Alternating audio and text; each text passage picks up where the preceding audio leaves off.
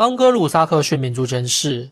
在进入正题前，需要强调一下，欧美的民族认同是基于语言和文化，而不同于亚洲的基于血缘。这也是美国的英格兰人后裔人口数量排在德裔、爱尔兰裔之后，人口占比不到全国的十六，但美国却是正宗的盎撒文明国家的原因。盎格鲁撒克逊人主要是源自日的南半岛的盎格鲁人和朱特人，以及来自之后乘坐下萨克森州地区的萨克逊人的后裔。人类是从非洲慢慢迁移到世界各地的。在古代人类文明史上，位于欧亚非中心的中东。多数时间内处于世界文化的中心，中华文明次之。历史上位于中间位置的中东北非地区，是有史以来多数时间里看人类进步先河的地区。相对而言，位于东门的东亚文明次之。极端的西欧文明最封闭，发展也最滞后。中世纪后期，中东伊斯兰帝国和东方儒教帝国的保守僵化，而西欧空前的思想和技术变革。对历史产生了深刻影响。西欧的科技进步，加上其侵略性扩张，彻底改变了世界格局。西欧及其派生出来的美加奥等，对世界的深刻的主导性影响，一直保持到现在。而在中东及中国已进入文明时代后的很长一段时间里，欧洲还是化外野蛮之地。欧洲文明起源于公元前八百年的希腊文明。公元前一百四十六年，希腊被并入罗马帝国。欧洲文明兴起于罗马帝国。现在欧美所信奉的基督宗教发端于公元一世纪，罗马帝国统治下巴勒斯坦地区的犹太团体。基督教对欧美的政治文化影响颇深，可以说深到骨子里。这里就不细说。欧洲三大蛮族在罗马帝国时期，欧洲有三大蛮族：日耳曼人、斯拉夫人、凯尔特人。这三大蛮族。相当于中国古代匈奴、柔然、鲜卑、突厥、东胡、蒙古、契丹等草原游牧民族，他们的共同之处是都生活在北方高纬度草原地区，经常干着抢掠农耕地区人民财的勾当。当然，只说抢掠一词，一般人是无感的。了解中国历史的人可能知道，这些民族的凶残野蛮程度是超出现代人的想象的。日耳曼人、斯拉夫人更靠北。大半游牧于北纬五十度及以上的高寒地区。三大蛮族中，凯尔特人在罗马帝国和日耳曼人的打压下走向没落。最终，苏格兰的爱尔兰和威尔士成了凯尔特人最后的避难所。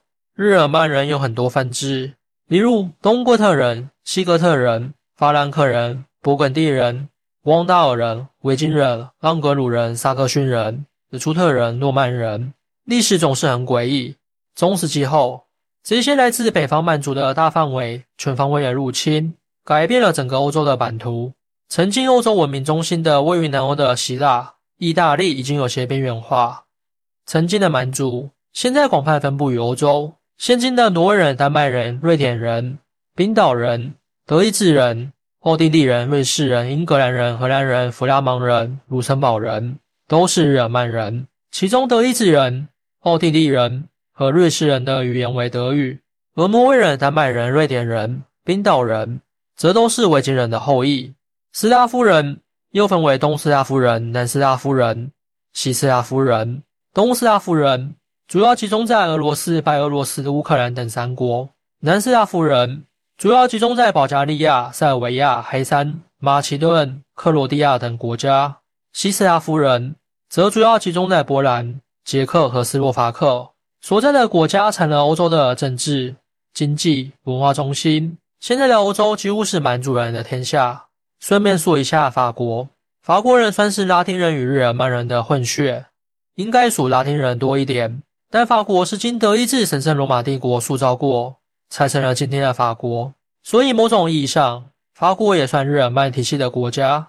盎格鲁人、朱特人、萨克逊人先后入侵不列颠，逐渐形成盎格鲁撒克逊人。大约公元前七世纪，中国春秋争霸初期，居住在欧洲西部的被日耳曼人打得到处逃窜的凯尔特人入侵英伦三岛，打败伊比利亚人，成为当时英国的统治民族。不列颠的名称就源于凯尔特人的一个部落——不列屯人。公元四三年，罗马帝国入侵征服不列颠后，立其为罗马帝国的行省。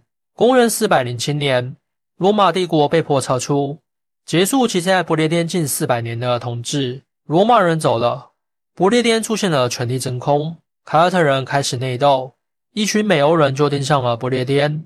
这群人是居住在日德兰半岛的三个日耳曼部落：朱特人、盎格鲁人、萨克逊人。这三个部落，朱提人住在半岛北部，盎格鲁人住在半岛南部，至于萨克逊人住在易北河下游。这三个部落离得很近，经常一起干些打家劫舍的强盗勾当，关系比较亲近。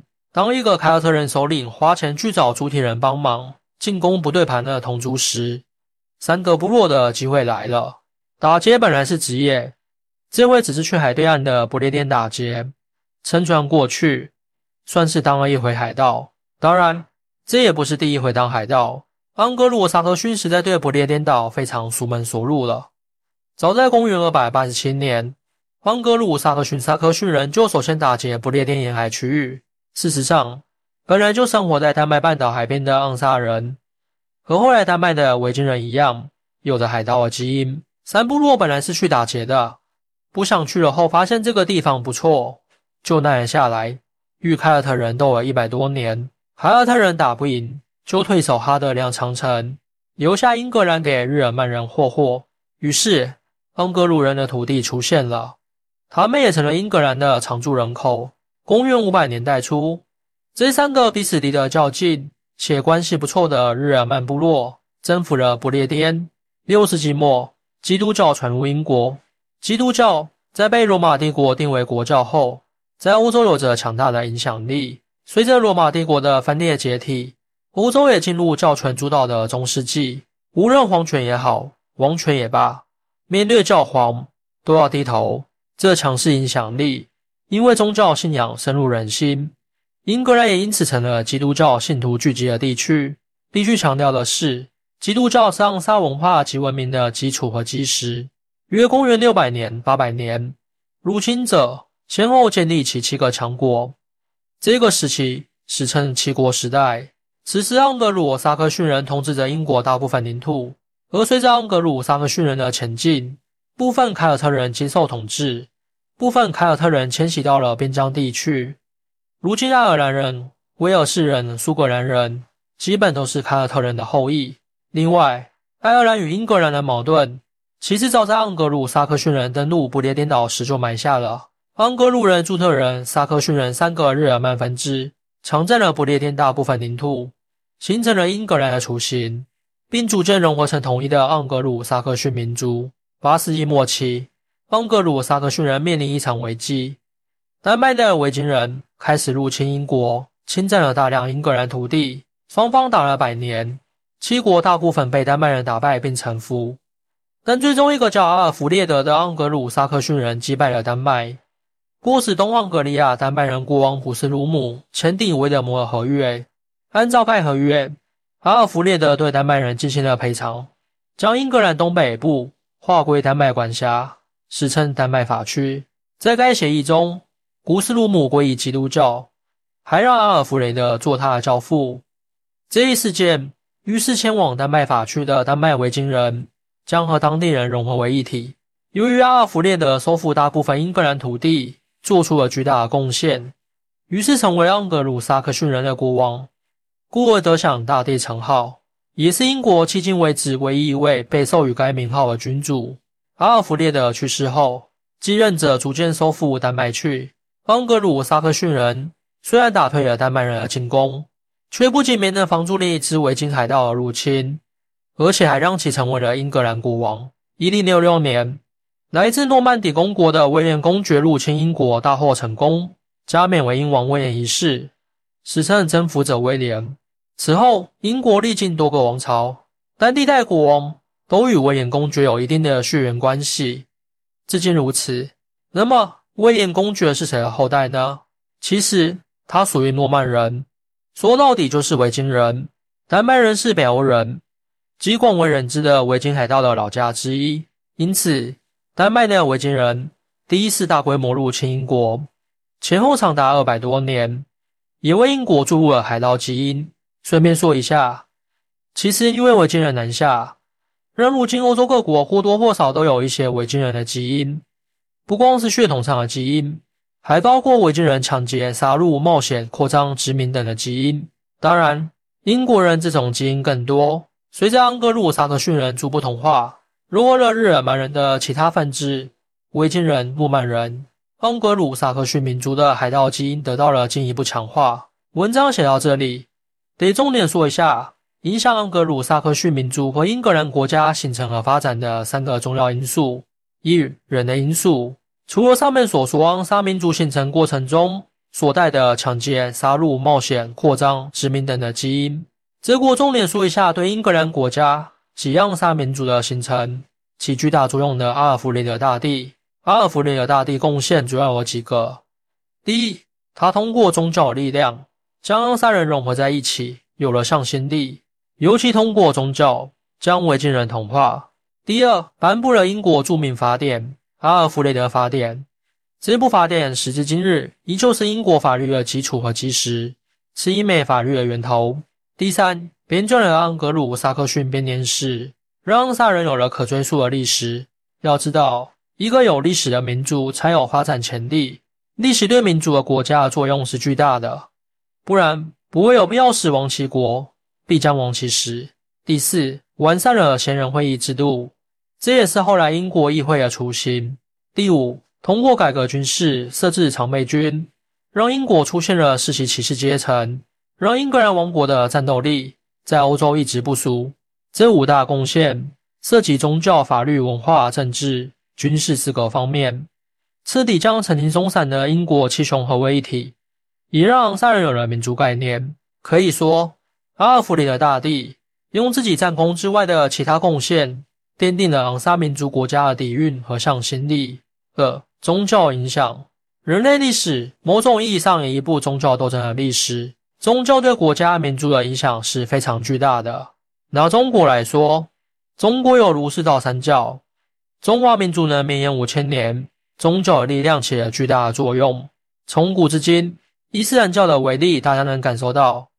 至于基督教的威力，稍微了解欧洲历史的人都能知道。其实，基督教、伊斯兰教都脱胎于犹太教。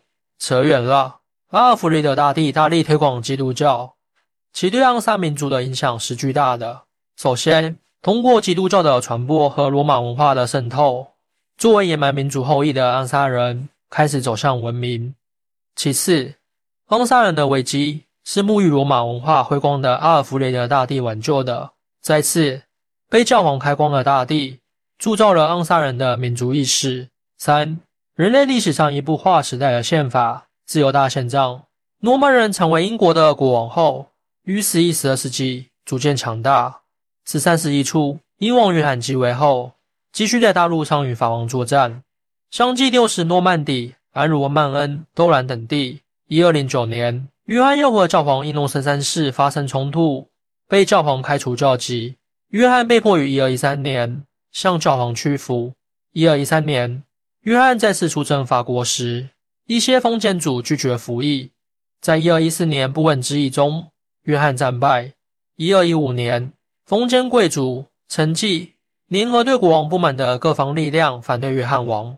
一二一五年六月十五日，在强大压力下，约翰在兰尼米德签署大宪章，其中主要反映西欧封建政治制度的特点，即国王只是贵族同等中的第一个，没有更多的权利。原先的英国统治者盎格鲁撒克逊贵族与后来的统治者诺曼贵族。以及更早的统治者凯尔特贵族的自由大宪章，也是三者权力平衡的结果。自由大宪章被视为人类宪政史上里程碑的文件之一。对于制定这部宪章的英国人，很多人不吝溢美之词。十五、十六世纪时，英国王权强化，大宪章无人提及。英国资产阶级革命时，资产阶级赋予大宪章以新的意义，用以反对封建专制王权。今天，它仍是英国宪法的重要组成部分。美国的联邦宪法和各州宪法也都包含有大宪章的思想。早期的盎格鲁撒克逊民族形成于英格兰，或者说，英格兰是盎格鲁撒克逊民族的国家。至于不列颠岛的其他二个国家——苏格兰、威尔士及爱尔兰岛的爱尔兰，是后来被英格兰兼并的。后航海时代，英国在全世界扩张而殖民，成为日不落帝国。其中的五眼联盟中，除英国外的美国、加拿大、澳大利亚、新西兰，都曾经是其殖民地。后三者目前还是英联邦成员。可以这样说，从语言、宗教、文化、制度上，从语言上，五眼联盟的五国属盎格鲁撒克逊民族的国家。一三三七年到一四五三年间，英国和法国的为了领土扩张和王位争夺的战争，是世界最长的战争。断断续续进行了长达一百一十六年。战争结束时，英国已走上中央集权的道路。之后，英格兰对欧洲大陆推行大陆军事政策，转往海外发展，成为全球最大的帝国。一五三六年，英格兰与威尔士合并。十六世纪以后，英国陆续组织许多贸易公司，进行海盗掠夺。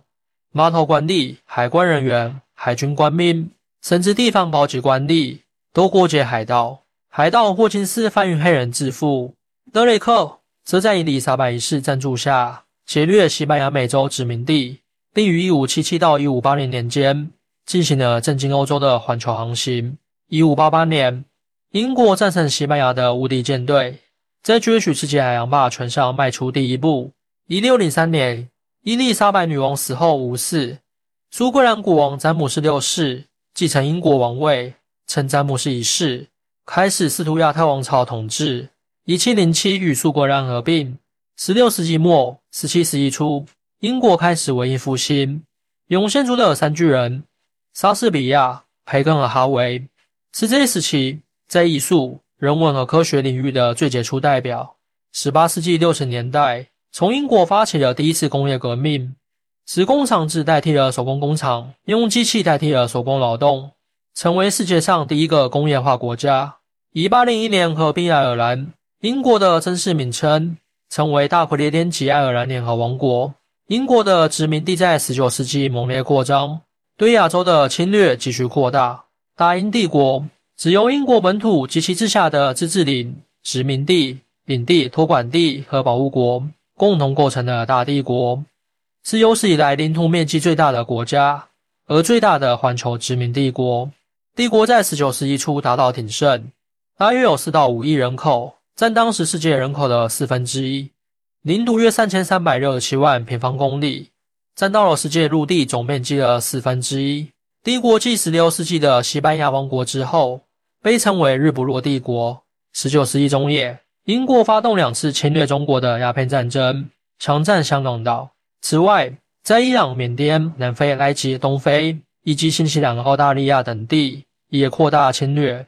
还逐步对南美洲进行渗透，成为那里最大的投资者。一八六七年，加拿大成为英国第一个自治领地。